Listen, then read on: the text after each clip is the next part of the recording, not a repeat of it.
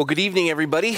Uh, sorry about missing last night's live stream. It was my wife's birthday, and uh, there just wasn't any time because tomorrow morning I leave for Portland, uh, heading up there. I'll be back early Wednesday morning, and uh, then Wednesday night we've got a big event here.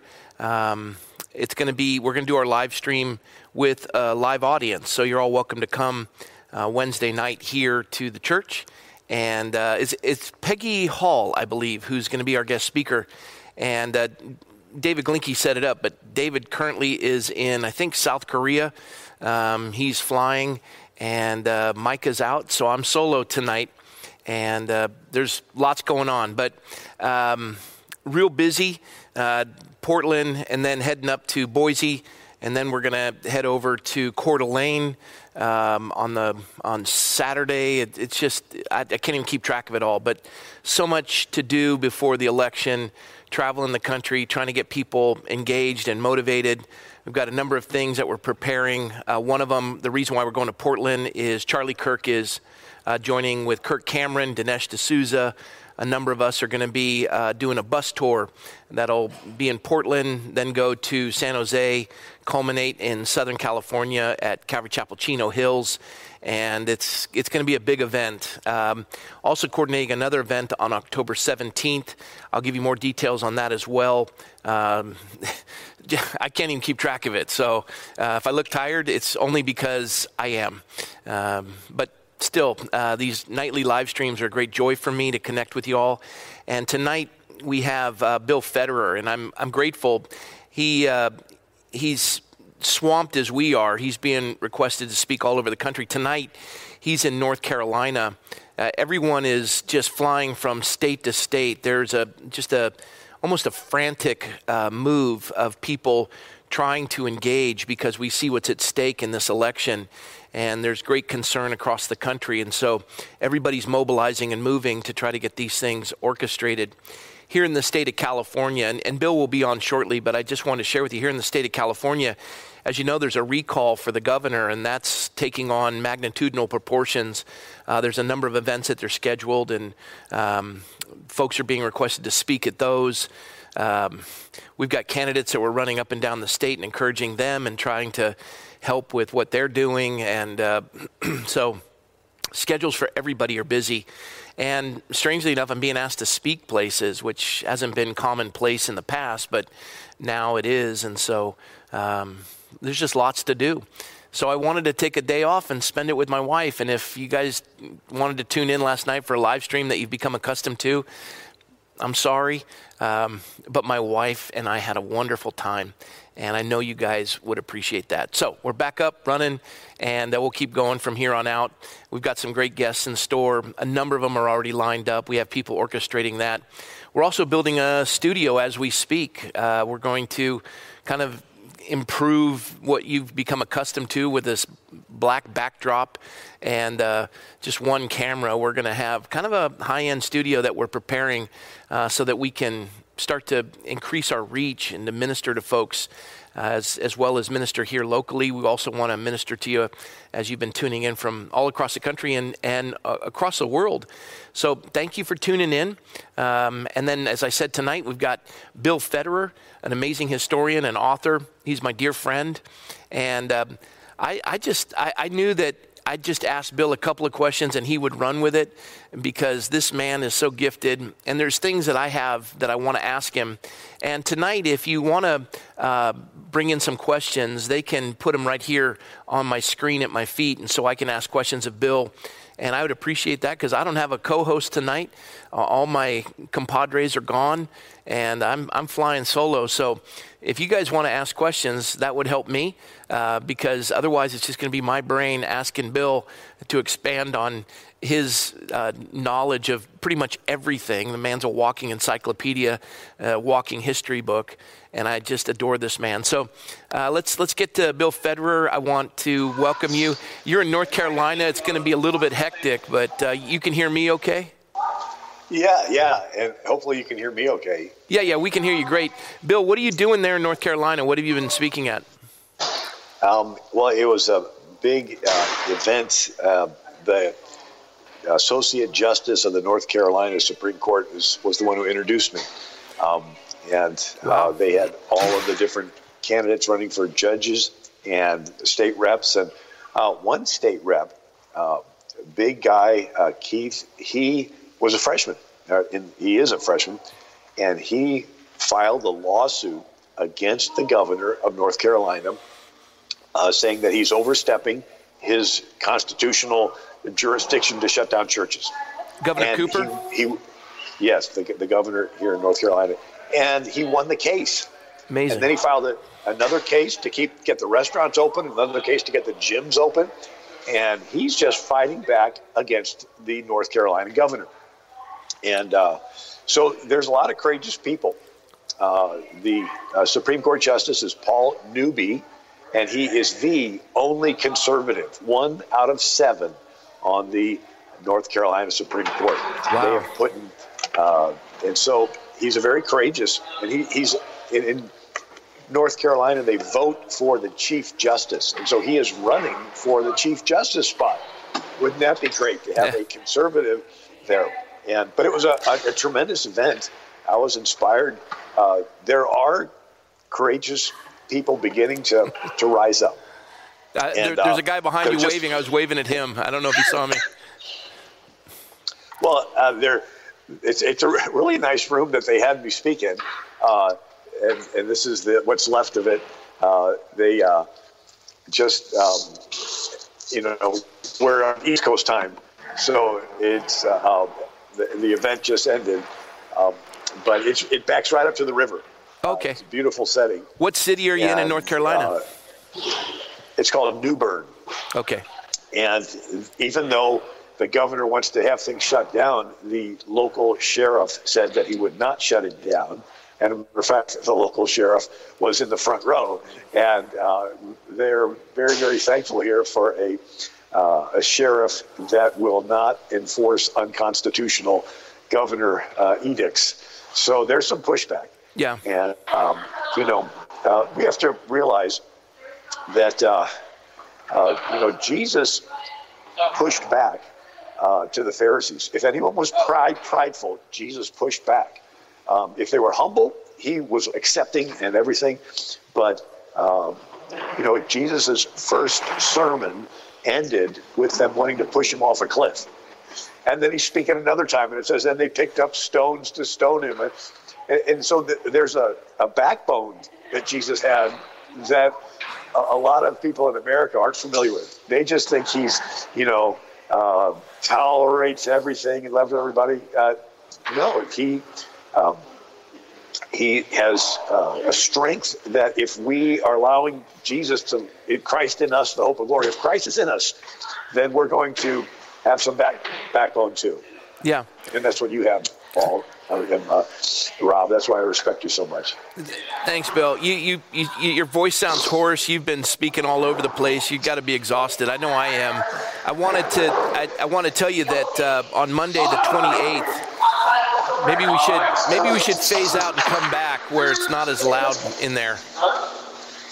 You want to yeah, well, give it a break? I, let me, let me, um, maybe I'll get to a different location.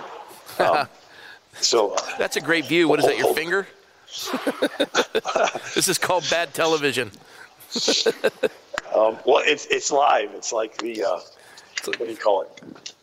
So so this is the porch of this. Oh, did I lose you? No, you're there. Uh, I pressed some button. Um, but last yesterday I was in South Dakota, and they had an event. Uh, Charlie Kirk uh, was there, and um, turn it that way. Turn your phone and the governor of the um, oh, the state. Is it switching? Yeah, hold hold on. I'll I'll figure this out here. Uh, Skype. There you go. All right. There we go. Okay, we're we're back. So it's just a little bit quieter. Yeah, it's great. Yeah, it was so a little chaotic I'm on the back before. porch of this uh, uh, this nice place where they had the event at. Um, but yeah, the governor of uh, South Dakota was at this event. Uh, it was um, at uh, like a hunting lodge. Uh, Kristi Noem, and she yeah.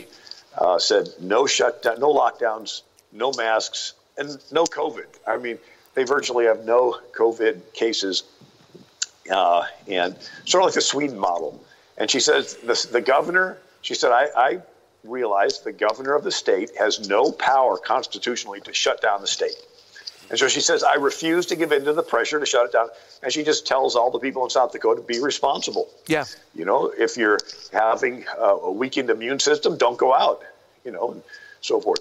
So, um, and they've I had they've had some of the they've had some of the lowest numbers nationally in in South Dakota, um, and and you know she's gotten most of the backlash. But uh, we're supposed to we're we're going to be in Idaho, and you would think this is a conservative state, but in Boise itself, just outside in Eagle, uh, they're not allowing indoor gatherings, which is beyond my understanding.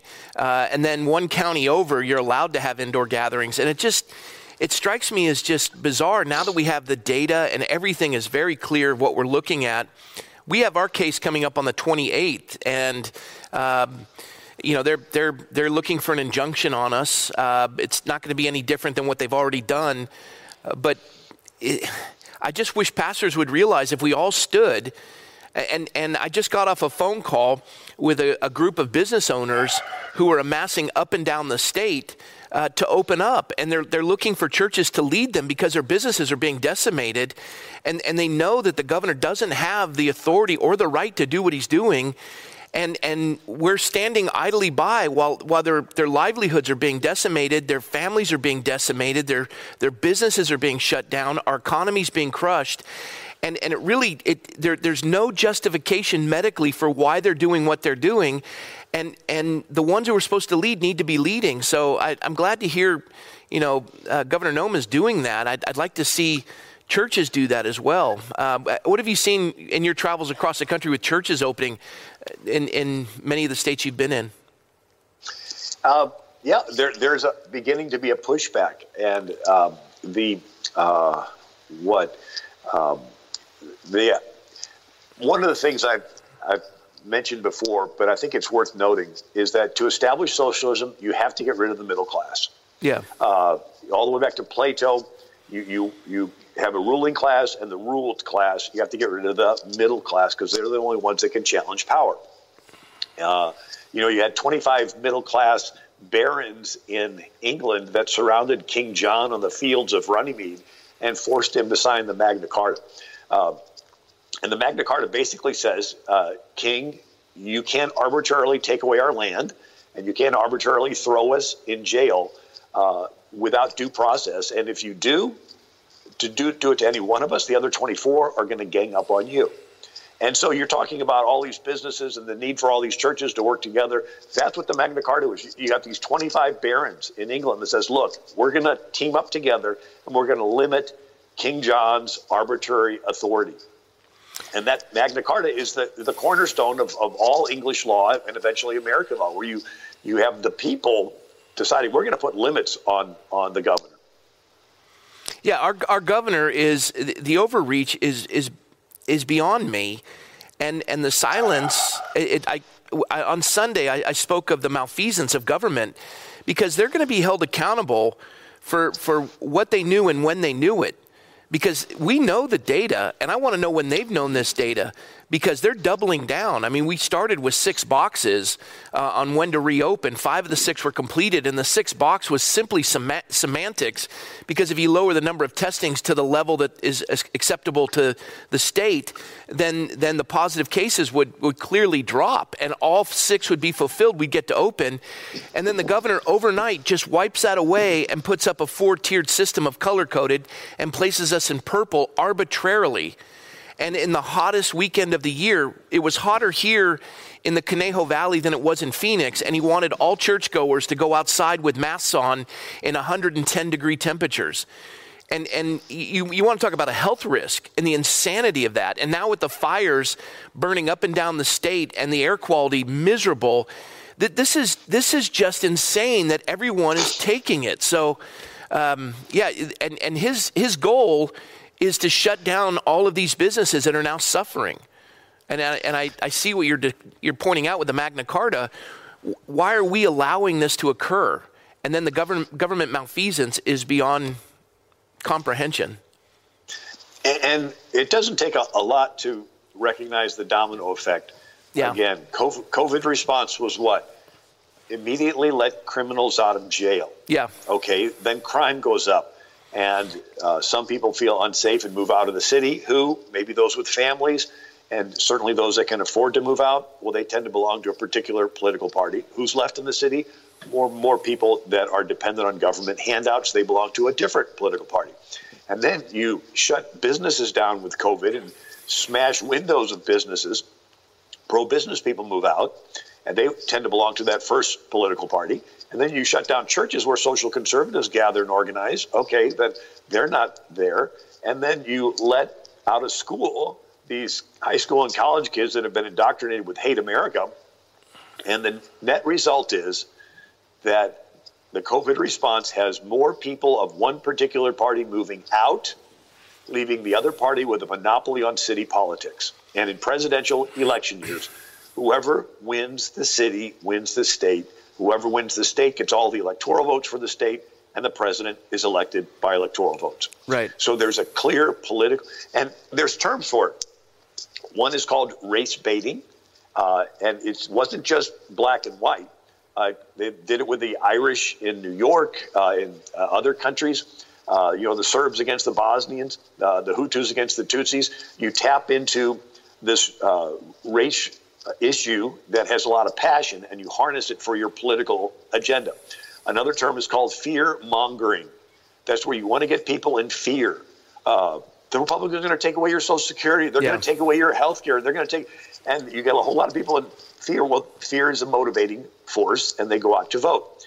And, and so people say, uh, you know, would would they really do this? Um, I guarantee they would.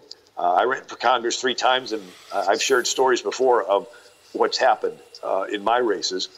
But uh, if if a party can mentally justify killing an unborn baby, you know what's voter fraud? What's shutting down?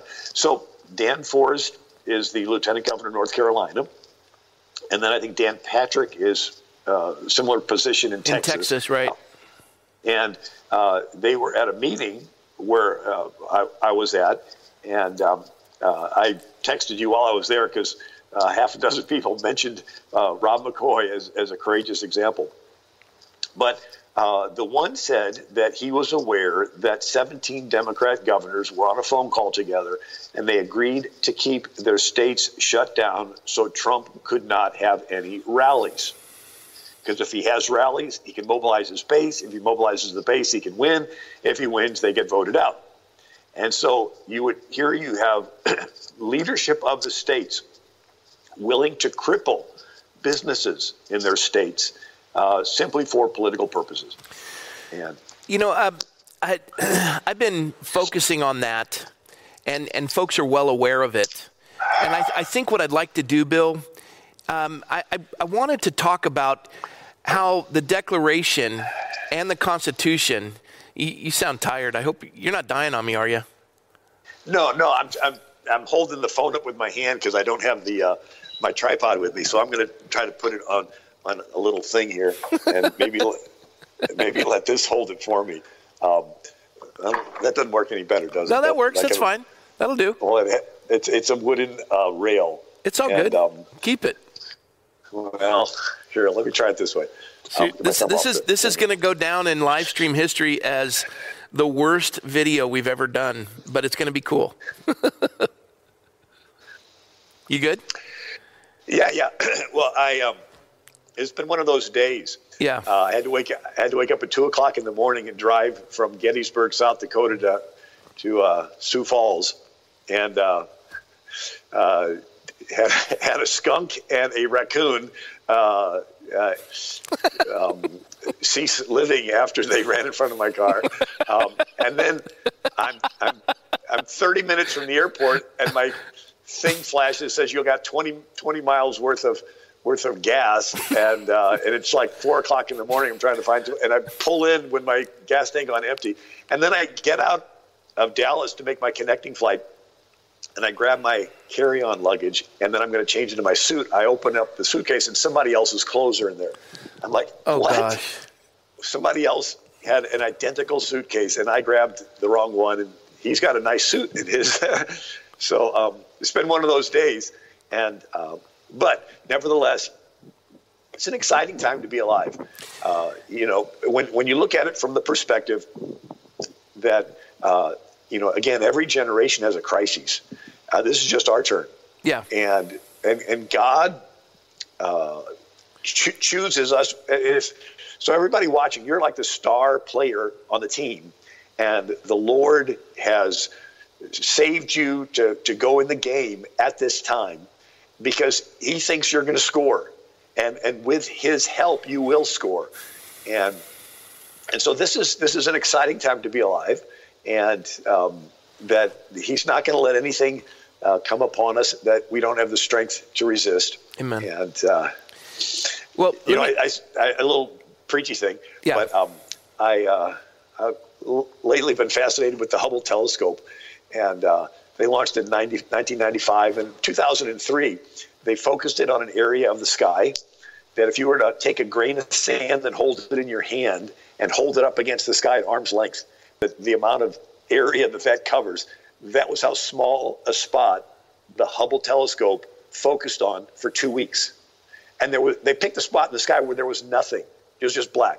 When they developed the images, that little grain of sand spot in the sky had 10,000 galaxies with a trillion stars in each galaxy. And that's just one thirty millionth of the sky. In other words, God truly is awesome. He's all powerful. He's all knowing. He's eternal. And we can trust him with our lives. Amen. And the God that made all that, you know, I was thinking, what's the galaxy? It's just a bunch of rocks big rocks, little rocks, hot rocks, cold rocks. Um, but rocks, God's like, been there, done that. I, I can make, make universes and galaxies. A rock can't love you. And so God said, at, at some point in eternity past, He said, You know, I, I would like someone in my image that could love me.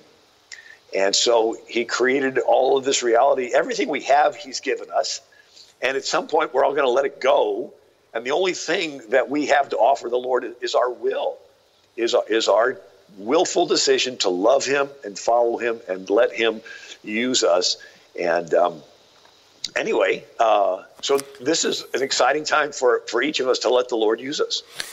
Amen. And that, that's comforting. I, I, had someone come up to me on Sunday after the service, and they were saying, You sound so pessimistic. Trump's going to win. And, and my, my comment was, you know, most people come up and ask us, is Trump going to win? And, and what they're asking is, can we relax now? But my question to the person who came forward was, what are you doing? I mean, I've, I've, we're running three candidates. We've been in multiple states. Where, what, what are you doing? Because you're telling me I'm pessimistic about him winning, but my, my question is, how are you investing in, in, in this representative form of government? And, and I, that was my frustration. I'm, I'm not pessimistic. But I also know that we, we pray as though it, it depends on God and work as though it depends on us. We have work to do. And I, I, wanted, I wanted to segue tonight because it was a question that came up, and I know you can give insight on it. And I don't want to keep you long because I want you to get some rest. And I, I can carry it from here, but, but, but lead us off with this share with us how the, the Declaration of Independence and the Constitution itself was preached from the pulpits before it became the written documents we possess today, and what ministers did that, especially the minister, I think it was from Connecticut. If you can share with us any insight you have on that, on how they developed these things, and then I'll run with it and you can get some rest. Yeah, well, uh, I wrote a book called Who is the King in America, and I go through all the 6,000 years of world history, and you see that it's the history of kings. Nimrod, Pharaoh, Caesar, Kaiser, Sultan, Tsar. And as the centuries go on, the kingdoms get bigger. Because with military advancements, you can kill more people. And with technological advancements, you can track more people. So Augustus Caesar wanted to have a worldwide tracking system. He called it a census. I guarantee if he could have chipped everybody and tracked them, he would have. And uh, we go from Cain killing Abel with a rock to them killing with bronze weapons or iron weapons or a phalanx spear or a scimitar sword or a composite bow or gunpowder. The weapon just increases the killing power, but it's the same selfish fallen nature of Cain, killing Abel. If any of the dictators throughout history had not died, they would have been happy to have the world under their thumb by now. And so God says everybody dies. Um, and, and, you don't get to eat from the tree of life until you're in, in heaven, right? So uh, the idea is that uh, the biggest king on the planet was the King of England. The sun never set on the British Empire. And he appointed all the judges in America. So you're having court cases. You know, imagine uh, if you won't get justice if the judge is appointed by the governor, so to speak. So in America, the ju- all the judges were appointed by the king. They're, he was paying their salary. They're not going to decide the king is bad. Right. And so, and so the, the founding fathers um, uh, decided to break away and they flipped it and made the people the king. So the word citizen is Greek, it means co king. So we're all citizens of America, we're co kings of America. Uh, now, kings in Europe have subjects who are subjected to the king's will. So the idea is that um, where did the founders in America, excuse me, get the idea that they could rule themselves without a king? Um, from uh, ancient Israel. And uh, you, I've done the presentation, and you've seen it. But ancient Israel comes out of Egypt, and for 400 years they don't have a king. And this is called the Hebrew Republic. And when the Reformation happens, beginning in 1517, for the next century before the Age of Enlightenment in the early 1600s, you have nearly a century where the scholars in Europe are studying the Hebrew Republic. And these scholars are called Christian Hebraists. And they're studying the Jerusalem Talmud, Maimonides, who was a Jewish rabbi. They're studying the Torah, the Talmud, all these different things. And they're fascinated with how Israel was able to rule itself for 400 years before they got King Saul. And so these were the, uh, so one of them was John Sadler. He was a Christian Hebraist. His sister Anne married John Harvard, who was the one who helped, uh, you know, donate his library to start Harvard University. Right. And so they they uh, gave they not only taught Hebrew at Harvard and Yale, they gave their commencement addresses in Hebrew. And to this day, the coat of arms of Yale has Hebrew characters on it. And so they were fascinated with this first 400 year period. Now, who were the, uh, and so it was the congregation, the assembly, and the King of England did not like them. So you got King James, and he wanted to pick up from the King Saul and forward period of Israel's history. And the Protestants wanted to look at the pre King Saul period of history. So they both go from the Bible, but the original one. And so the pastors in America, uh, the pilgrims, the Baptists, the Congregationalists, they all had a form of church government where the people in the church participated in the ministry. Uh, and he that's faithful in the very little gets entrusted with a little bit more, a little bit yeah. more, a little bit more, and then they rise up in leadership. And um, this this is different than the clergy laity model that the Anglican Church and you know others uh, had, where the clergy did all the ministry and the laity was lazy and watched. And um, and so this in New England, these pastors simply took their church government model and they made it their community government model. And they called them town hall meetings, and they would even meet in the church building for their government meetings. I mean, why build a separate building to have a government meeting in? You just use the same building. So they would right. have in the choir loft. They would have their their city council meeting, and um, and so this is uh, this concept of we the people uh, ended up uh, rippling and influencing the other charters and eventually in influencing the Constitution, where it's we the people. That's amazing. Well, who are, uh, do you recall the, the minister in Connecticut? Was it I think one is Horton or I can't remember his no, name. Hooker. Thomas Hooker. Hooker. Hooker, right. Uh, and, and yes. the, the father of the Declaration, as I recall. Right. So he gave a sermon in 1638 titled The Foundation of Authority is Laid in the Free Consent of the People. And so that is reflected in our declaration government from the consent of the governed. And then in his sermon, he says that the people have the power to appoint officers and magistrates, and they have the power to limit the officers and magistrates.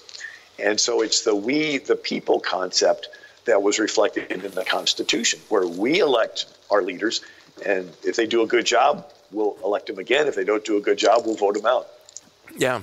So that was Thomas Hooker, and and and then all of all of our founders were educated um, in this biblical understanding, and they had gone through. You got to have that. there we go. You'll stay alive now. And they and they had they they they had that uh, the New England Primer. They had that education. They'd had the Great Awakening. Um, and so they had these, these understandings, especially with Thomas Hooker and all these others, so that when they formulated the government of the United States, this was an enormous influence on everything they did, correct? Oh, it was. And I did a new book on socialism, and there's an interesting progression. So the pilgrims had a covenant form of government where, it's, where they're horizontally in agreement with each other, but more than an agreement, they're committed to helping each other. Yeah. Like the body parts minister. And they get rights from God, not the government, and they're accountable to treat everybody fairly because they're personally accountable to this God. In the next century, after the pilgrims, you have what's called the Age of Enlightenment. This is the scientific revolution. This is Isaac Newton discovering there's laws of planetary motion, laws of gravity, laws of optics, you know, where they take a little prism and, and divide it into different colors. And Robert Boyle uh, discovered there's laws of pressure. You double the pressure uh, and you increase, you, you, you cut the volume in half and so forth. Um, and so some theologians began to speculate that since there's all these laws of nature, maybe God made the laws and sort of stepped back. Like a guy winds up a clock, sets it on a table, and then walks away and it just runs its course. And so we go from Pilgrim Covenant to this social contract with a distant God. The ultimate of this is God is an impersonal force out there somewhere. So covenant turns into social contract with a distant God, age of enlightenment. In the next century, it's the French Revolution and it turns into social contract with no God. God. Yeah. It's just the people in agreement with each other. And that turns into the next century, Marxism and socialism, where the state is God. Right. And, and so once when we say it's one nation under God, it's more than just a nice little acknowledgement. If there is no God, you get your rights from the state, but the state giveth, the state can take taketh awayeth. And so that's what Eisenhower said. Yeah. He said our founder, our founders had to refer to the creator in order to make that revolutionary experiment make sense. We had to say we have rights from, a source higher than the, the emperor, the king. The king's supposed to protect our God-given rights. He's not only not protecting them, he's taking them away, and so he's unkinged himself, so to speak. He's not fulfilling the role of protecting our God-given rights. It's the same concept where if uh, the child is supposed to obey the dad, but if the dad says, go out and sell yourself into prostitution so I can get some money, uh, does the child need to obey the dad? No. You only obey the authority as long as the authority is, is obeying God. You know, you, you commented about the, the, the change in the different denominations where some would look at civil government uh, from the, the Jews in the wilderness, covenantal, and then, then you'd have denominations that would look at when when Saul was king and down the lineage of David, when you went to um, uh, a, you know a, a, theocracy, so to speak, and and um, and as you look at these, the interesting thing to me is with these two forms of government, even with David, looking at Saul and looking at David, even with both of them, God said to Samuel, they want a king. They're not upset with you, Samuel. They're upset with me and, and we'll give them what they're asking for, but tell them what's going to happen when they get a king. And he explains it to them, they still want a king. So God honors the form of government that they request. But what hit me is that when either Saul or David were out of line, they were still under the authority of God because in this monarchy, uh, when David commits adultery with Bathsheba and then murders her husband Uriah, then then Nathan approaches David and calls him to account. And David realizes he's in submission, even in a monarchy, he's still in submission to a supreme authority.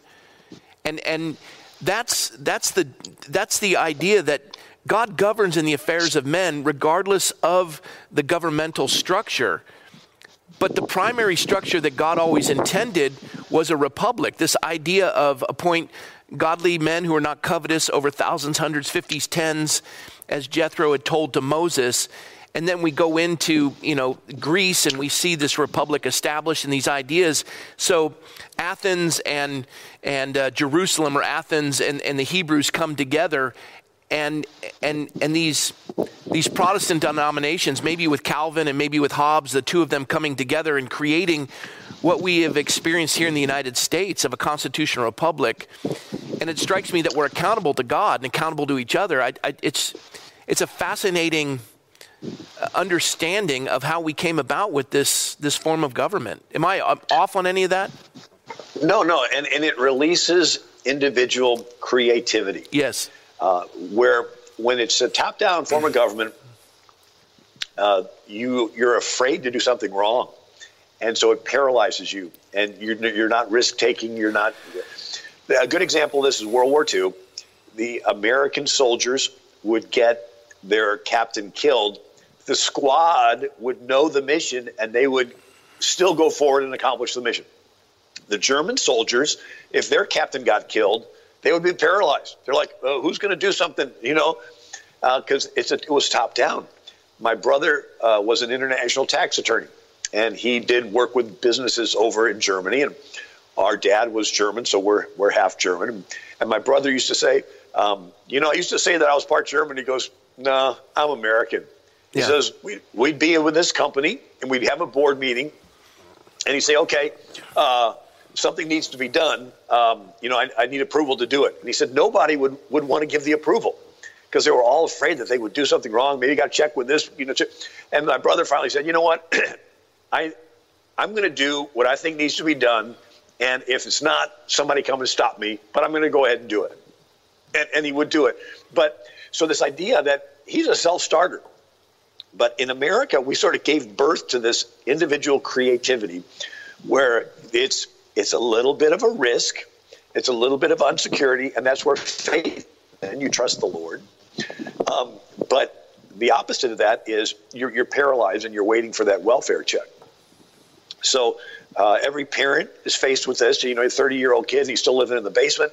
You know, uh, he's he's you know, it's like a, when you're uh, um, potted plants and they get root bound and they start growing in a circle. You know, yeah. Uh, but in America, we uh, want to give people the creativity to be all that God made them to be. And when you look at nature, there's gazillions of bugs and gazillions of plants and gazillions of little fishes in the ocean. And God demonstrates His glory by all of the creativity. He's got a different plan for every person. Yeah. And, and, and that we get the freedom to seek Him and have, have Him reveal the, that plan that He has specifically for each one of us. Socialism doesn't do that. In Germany, you know, in Europe, you take a test as a kid and you don't score high, the government channels you into career paths. And if you decide later on that you want to switch careers, sorry, you can't. The government's already chosen those for you. Um, but in America, you can switch. You can you can somehow uh, make these decisions for your life. So in other words, you get to be the king of your life, and then collectively, we're the king of the country. That's yeah. what the gift that our founding fathers gave us. And, and we're at a precedent right now where uh, it, it, it's never been like this. And, and at least in your understanding of history, the United States has never really been at a crossroads like this. I mean, this is, you know, the, the, the, the Revolutionary War was to fight for the liberty. Now we possess it it's it's not a civil war because uh, we're, we're it, it's a it's a revolutionary war because they want to systematically change everything. They, they want to do away with this form of government of a constitutional republic, and and and they're they're taking over cities and things are happening in that respect. Can can you do you see this as a, a, critical moment in American history from your experience? It, it's extremely critical. And um, one, I wrote a new book on socialism, um, and then I uh, we, we we sold out of it. I did two interviews two days in a row in the 700 Club, and we sold every book we had, and we had another you know, 5,000 being printed. But anyway, so I have a chapter on a guy named Manning Johnson. And he was a black man in the 1930s, and he became a communist. Sort of like W.E.B. Du Bois became a communist. And so uh, he's 10 years. He actually runs for Congress in the state of New York as a Communist Party candidate. And then he um, realizes that they really don't want to help the black community. They just want to bring, bring division. And so he, he left and began exposing it. So he gave testimony before the, the House on Un-American Activities. And, and so he wrote a book, and Archibald Roosevelt, the grandson of Teddy Roosevelt, wrote the foreword to it, or maybe the son. He's the son of Teddy Roosevelt. Wrote the foreword to, to Manning Johnson's book. And um, anyway, he talks about how um, they wanted to get rid of God. And in communist countries, they teach evolution, so there's no God, so there's just a state. And so, but he says that he would, they went into the black community, they couldn't get rid of God. And so they decided to change the gospel and make Jesus into a carpenter. He's a working man, and he's against the capitalists, which were the Romans.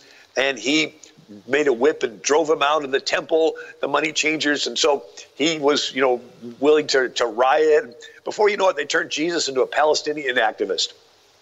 And they forget the fact that he is the Son of God who died on the cross to pay for all the sins of the world.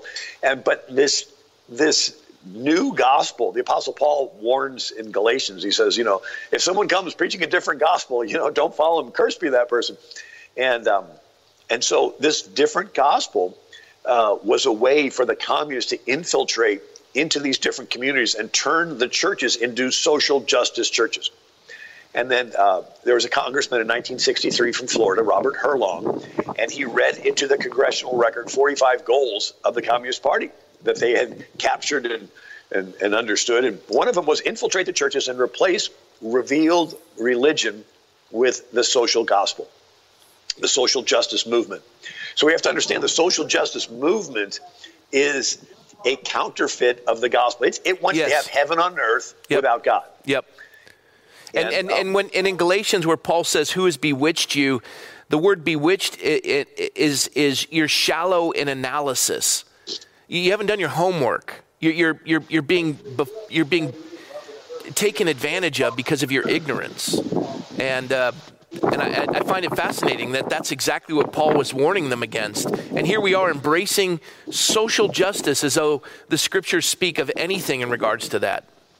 Yeah, Jesus didn't say go out and trash people's businesses and, and shoot police officers to let the world know I love them. Yeah. you know, now, um, now, there's another guy, Yuri Bezmenov, and my thing just flipped up that my battery might be running low. So if I if I go off, it's it's. it's I think not, not only uh, is your not only is your phone battery running low, I think your battery's running low. We got to get you some rest. So finish your thought, and I'll I'll close up tonight. So 1970s, uh, KGB agent defects to America, and this is another chapter in my book on socialism. His name's Yuri Bezmenov, and he says that people think of KGB as James Bond. He goes, no. He says our job was to identify the political opinion, the public opinion molding sectors of society, the people. And these would be in media, in Hollywood, in education, and the pulpit. And they would go and befriend these people and begin to pull them in a socialist direction, and then to also introduce this hate America concept. And he says this period takes 20 years because that's how long it takes to educate and brainwash a generation. A generation, yeah. He says, he says it's so effective that once somebody has bought into it, you can take them to the Soviet Union, show them a concentration camp, and they still won't believe it. He says the next phase is a three to five year period where you have them spend so much money that the country goes bankrupt and you weaken the military. He says the next phase is only six months. You have some incident that you can blow up into riots across the country. And when the entire country gets panicky enough, you do a coup or a rigged election and replace the leader with a Soviet puppet, and then everything is normalized. Yeah. And so this is a pattern that has been revealed and it, been used in countries around the world for 70 years. And so we see, and matter of fact, I, I talk about it in the book, but our, our CIA uh, you know, Eisenhower approved the first CIA operation to overthrow a country's leader. So as the communists were doing this, I, Truman did nothing. He thought his United Nations will bring world peace. So he sits back while Romania and Czechoslovakia and Hungary and Poland, all these countries are becoming communist. And uh, so Truman was sort of useless. And then Eisenhower says, well, we can sit back and let them take over everything, or we can fight back. And so he sends Kermit Roosevelt Jr., a grandson of Teddy Roosevelt. He was an expert at foreign languages. He goes to Tehran and he does the same thing in reverse. He recruits mobsters and gangsters and radical imams, and they stage protests and attack mosques, and they co-opt the media with bribes and threats to blame the leader of Iran. And when the public got confused enough and panicky, they did a coup. They replaced Mossadegh with the Shah. And the Shah of Iran loved America because we put him in. And then we did this in countries around the world. The KGB did it in countries around the world. This is called the Cold War. Yeah, Cold War. The only difference this time around is it looks like those tactics are being used on our own soil. Right.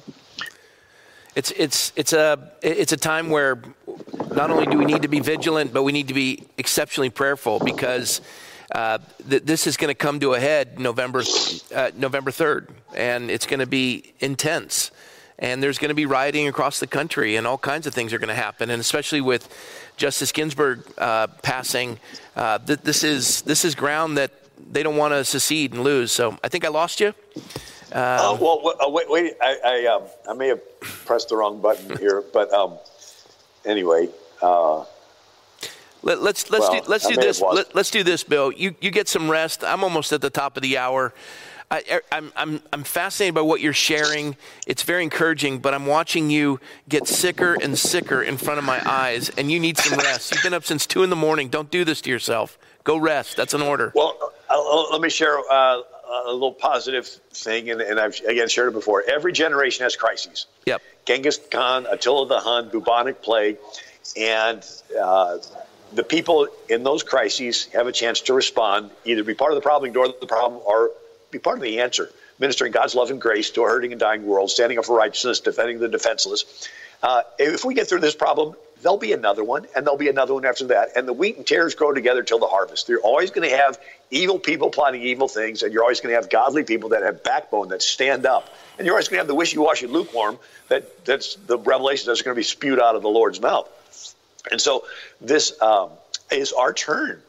And whether we turn it around or not, we want to show the Lord whose side we're on. Amen. And and and it's uh, it's exciting. Um, and uh, when, when you realize we're already dead and in Christ, our life is saved with Christ in God, it's Christ that lives in us and through us. And, uh, you know, if God, who made the stars, He is all powerful, He is all knowing, He's infinite.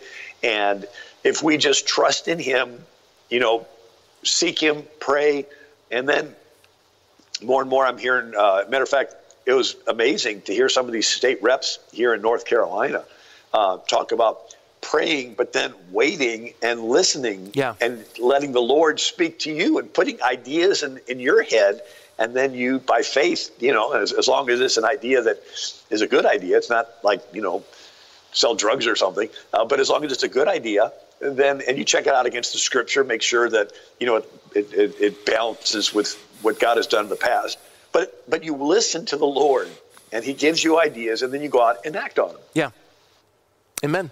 And, uh, and, anyway. and, and, like you said, it's it's an exciting time to be alive. We we have the privilege to stand.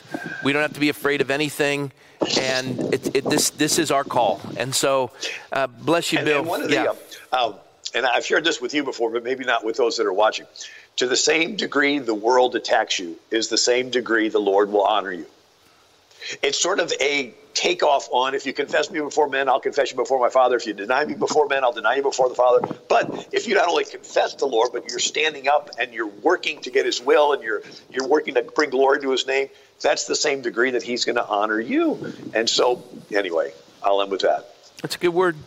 Uh, stay right there. Lord, I ask your blessing on Bill. Lord, refresh his, his body and his spirit, his mind. Give him rest, Lord. Hold the moon still so that his body can be restored with the extensive travel he's been doing and as his throat is struggling and all these things. Lord, thank you for my brother. But he who refreshes others will himself be refreshed. So I pray refreshment upon him and blessing and healing. And I thank you for him. Encourage him, I pray. In Jesus' name, amen. Go get some amen. Re- amen. Go, go, get some rest. That's an order. All right. Bless you, Rob. I'll see you, Bill. Michelle and the family our love, and bless all those that are watching. I will. Thank you, Bill. So, uh, yeah, you, you, had a chance to see tonight uh, Bill Federer not in his uh, normal studio and a chance to speak with us, but he's traveling on the road. And this is the intensity that all of us are undergoing at the moment. We're traveling all over the country. As you heard him, he was in South Dakota, now he's in North Carolina. He had to get up at 2 o'clock in the morning, had to, to bust it to get there, went through Dallas, uh, you know, luggage being switched this is commonplace. I was talking to Charlie earlier. I'm speaking to a number of other folks. And, and everyone is holding their corner of the stretcher. This is, this is our time to be active. You can either be on the battlefield participating, or you can be uh, just, just in the stands and, and waiting for someone else to do the work, but you want the outcome. You can be cheering in the stands, but it's to be in the arena and to participate. There's plenty to do. There's, there's signatures to gather, there's precincts to walk, there's candidates to support, uh, there, there's, there's people to speak to, there's business owners that need to stand, there's churches that need to open, there's work that needs to be done, there's, there's contributions to be made to defend people who are standing to do this. Uh, a number of churches, uh, my, my brother up in, in Calvary Chapel, San Jose, facing $5,000 fines um, accumulated almost. He's the only one remaining because the other pastor there uh, gave up. And he's the last one standing in San Jose of, that I know of who's under uh, legal pressures. So if, if, if you don't want to participate, meaning you, you, you don't want to walk, you don't want to walk precincts, you, you don't want to gather signatures, those aren't things you want to do. You want to remain home and, and watch this then, then send them support, help them. Um, if you, if you want to know how to support them, uh, just connect with us at, at info at godspeak.com and, and we'll we'll get you connected with all the folks. I know that uh, Robert Tyler, who is defending a number of lawsuits, both for charter schools, private schools, churches, up and down the state. I was speaking with him today because our case is coming up on Monday, the 28th. He is doing all this pro bono. Uh, you can you can help them. Um, so if if you want to know the connection for that. Again, info at godspeak.com will get you connected to be able to support all the work that's being done. And maybe that's your call. Maybe you don't have the ability to walk precincts or to gather signatures or to open churches or to do those type of things, but you, you, you can support the work. So all of us need to be rowing in the same direction. This is critical. I, I can't emphasize it enough. I, I, come November 3rd, I want to be so exhausted that, that I have lay, left it all on the field. I, I'm going to put it all on the field. And, I, and we all have to do this. And, and I, I can't emphasize it enough. So please, folks, get in, get in the arena, participate in any capacity. If you want to know how to do it, contact us We'll direct you. Tell us what it is you think you're capable of doing, and we'll point you in the direction to do it. But this has to happen. Time's running out. It's critical. Pray as though it depends on God, work as though it depends on you. Pray for a garden and pick up a, a hoe and start, or, or a, a, rake or shovel and, and, and start working and that's that's how we're going to get this done. So um, you can see Bill Federer. I mean, he's three sheets to the wind. He is he's tired. He's been laboring. He's been supporting these candidates. He's been doing these fundraisers. Uh, he's he's he's spending himself for the sake of the gospel, for the sake of this nation, for the sake of this republic. That's his call, and that needs to be all of ours. And so, please, do not find yourself a spectator in one of the most critical moments in the history of this nation for your sake and for the sake of the generations to come. God has given you this privilege to participate in what is our moment. This is that kairos moment in time where God has said, I'm looking for my people who are called by my name to humble themselves and pray, repent, turn from their wicked ways, and participate in this. So let's do it. Let's do it. I hope that encourages you. I'm encouraged. I'm, I'm tired in the work, but I'm not tired of the work. I'm going to keep going, and we're all going to do this together. So be encouraged. God is on the throne, and He's looking for His, his, his people who are faithful, who are willing to be obedient, and He'll use you. Crisis has come in every period of history, and this is our moment to find ourselves faithful. And so may God find you faithful. Let me, um, let me pray for you, and then I'm going to bless you with Numbers 6. Lord, thank you for the folks who've tuned in, and um, Lord, for the, the blessing that Bill gave to all of us with the insights and just refreshing our understanding of what's taking place and putting it into perspective. And now, God, being able, even with our eyes, to witness a man who has has been giving it his all, and his health is struggling. And we, we prayed for his healing. But Lord, that's across the country, talking to folks who are, they're tired, but they're not relenting. They're pushing. And so, God, please, I, I pray that you would refresh all those who are stepping into the arena. And for those who haven't, Lord, encourage them that this cause needs reinforcements. And so, whether it be our time, our treasures, or our talent, Lord, let those be activated for your glory. And I pray, God, that you would have mercy on this land and that you would be gracious to us. And God, please, we pray that you would stave off the enslavement of mankind and that tyranny would, would be, that we would stand against tyranny, Lord, that we wouldn't tolerate it any longer. And so cause an awakening across this nation that our eyes would be open and we would push back for the liberty and the freedom of mankind. So we ask this, Lord, in the mighty and matchless name of Jesus Christ, our Lord and Savior. Amen. All right, well, here's a blessing for you tonight. May the Lord bless you and keep you. May the Lord make his face to shine upon you and be gracious to you. And may the Lord lift up his countenance upon you and give you peace. We're going to be gathering as a nation to pray. Uh, as a church, as we approach election, we're going to be praying. Um, forces that seek to destroy this republic are at work as we speak. But I'll tell you what, the fervent, faithful prayers of righteous men and women accomplish great things. Pray as you've never prayed before and be fervent in that prayer and intercede and pray for folks like Bill and Charlie and myself and all the folks across the country. Pray for your leaders. Pray for godly representation. Pray for those who would seek to destroy that, that they would be thwarted. And, and God is faithful and just to hear us when we pray. And all the promises in His Word are yes and amen. So pray. Pray. And may God bless you and encourage you and give you that spirit of not defeat, but remember that you're more than conquerors in Christ Jesus. And so stand with fervency and allow the Lord to use you in Jesus' name.